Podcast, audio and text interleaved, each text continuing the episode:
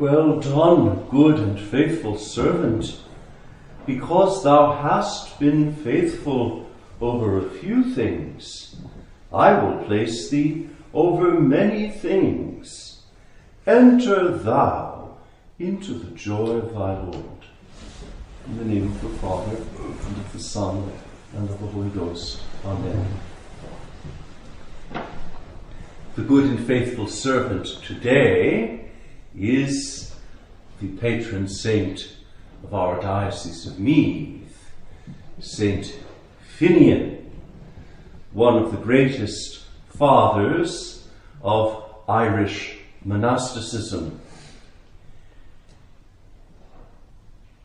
Saint Finian was, according to the life written in the 10th century, born to a noble family in the second half of the 5th century,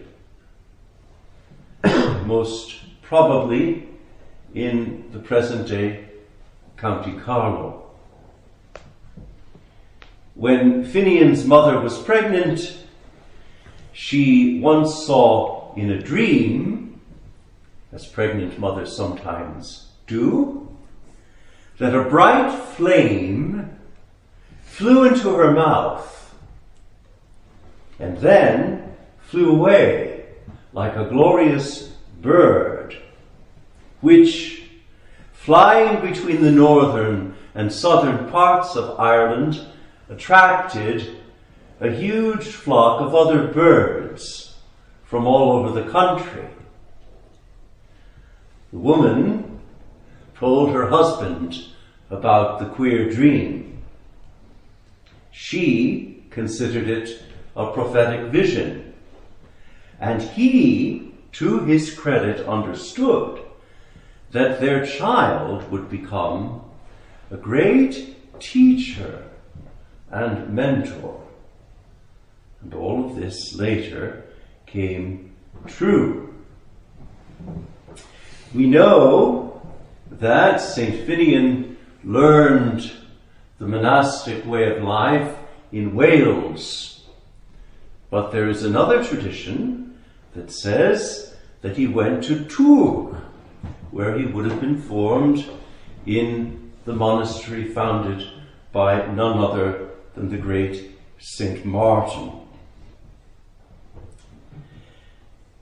St. Finian considered going to Rome after his time in Wales, but an angel appeared to him in a vision and told him to return to Ireland, where he was to become a teacher and tutor of Irish saints. Among the future disciples of St. Finian was St. Columba, one of the three patron saints of Ireland, and one of the greatest early Irish missionaries. St. Finian, after a certain time of traveling and preaching and teaching, after having visited none other than St. Bridget herself, the abbess of Kildare, arrived at Clonard on the River Boyne in County Meath. And our Lord revealed to Finian that in this very old and pagan place, where there had never been any churches or monasteries before him, the saint was to build a monastery. He began by building a small cell and a tiny church, and in the year 520 founded a monastery which became the largest and most important monastery in Ireland. St. Finian, first abbot, organized the life there, taking as his model the practices of the Welsh monasteries, and the Welsh monasteries had taken as their model Egyptian monasticism. This is interesting one has to wonder how the Egyptian models of monasticism uh, found their way to Wales and from Wales to Ireland, but so it is recounted. Numerous men flocked to Finian's monastery in Clonard. There lived, at one point, get ready for this, some 3,000 monks in the monastery at Clonard. Rather like Abba Johannes monastery in Ethiopia. Monks and lay folk, bishops and priests, and it's interesting that in that time, bishops would have been in some way subject to abbots. Uh, we we uh, kind of see things in another way today. But the Irish bishops would have considered themselves disciples of the Irish abbots. And it was the abbots who selected from among their monks uh, the men uh, uh, whom they thought fit to receive holy orders, both priesthood and uh, episcopacy. And so Ireland was a thoroughly monastic church, uh, the bishops themselves being appointed by the abbots and remaining spiritually subject to the abbots. Uh, everyone came to ask Finian for advice. He became famous for his virtue, his learning, for his gift of prayer, and of course, for his miracles. Monks from various places on the continent visited Finian's monastery. Over the centuries, thousands of monks there studied the Holy Scriptures. The Fathers grew in the monastic life and propagated it when they were sent as missionaries to distant lands. The whole missionary, to use a very modern word, strategy of the church at that time consisted in the implantation of monasteries. The most effective form of missionary life was to send out monks to implant a monastery. So they would be sent out with the cross, the psalter, the pen, and the plough.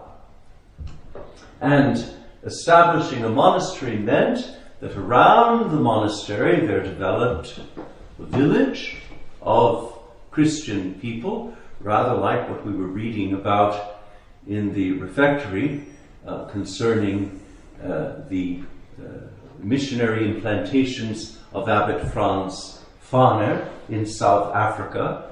It became Mariannhill. Uh, that is the traditional model of missionary endeavor. And so around these monasteries, communities of lay folk developed. They learned various trades and crafts, and very often these villages developed into cities. This was the original missionary strategy. The monks of Clonard established hundreds of churches and monasteries in Ireland and abroad. There was a custom in Clonard by which every monk who left the monastery as a missionary took with him a copy of the Gospels, a crozier, and some holy object, probably the relic of a saint or a bell. And later, when building his own church or monastery, placed these objects inside it. This is very interesting. The copy of the Gospels, the crozier, as I explained, the abbot would uh, establish a hierarchy. So the abbot would be sent out with the crozier, not so much for himself as to put it into the hands of a man uh, chosen by him who would be the shepherd of the newly implanted church. And a bell, a bell, uh, by which to summon the faithful to the holy mysteries and the relics of the saints. Uh, Clonard flourished till the ninth century and was considered the second most important monastery in Ireland after Armagh. Unfortunately, following the attacks of the Vikings, uh, the glory of the monastery of Clonard faded. Uh, having St. Finian as the patron of our diocese, uh, in some way uh, throws light on the original ecclesiastical structures of Ireland and the spirit that animated them. I've often said that Ireland was one vast monastic Ireland, from north to south and east to west. The heartbeat of Christian Ireland was the divine office carried out by day and by night in the monasteries that uh, lit up the country in every place. I suppose if, or rather when the angels looked down from heaven upon this island, they saw it covered with so many flames blazing heavenward, all of these monastic implantations. It's often said that uh, in one's beginning is one's end. And so we would not be uh, mistaken if we were to consider that the future of the church in Ireland may very well lie in the recovery of its past.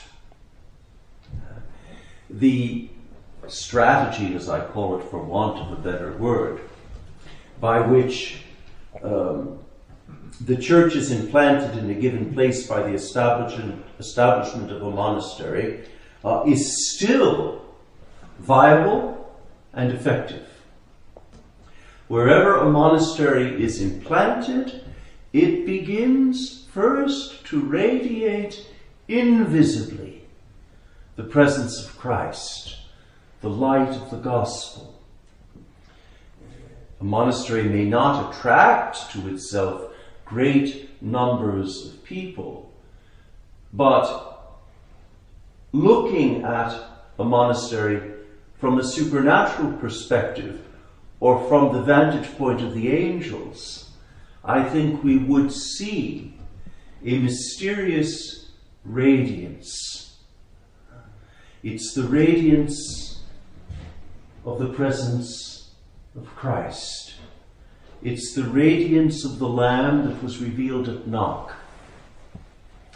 The heart of the monastery is the altar, and on the altar lies the immolated Lamb the lamb slain from before the foundation of the world. It seems to me that uh, as a 19th century missionary monk believed, Charles de Foucauld, uh, the essential work of the monastery is to make Christ present through the holy sacrifice of the Mass, and then to surround him with adoration and praise leaving all the rest to the mysterious operations of His grace. On this feast of St. Finian, we offer the holy sacrifice for our own dear John Finian and for all his intentions. We pray also for his lordship of Meath, our Bishop Michael, and for his intentions and for all the clergy and the people of the Diocese of Meath. In the name of the Father, and of the Son, and of the Holy Ghost.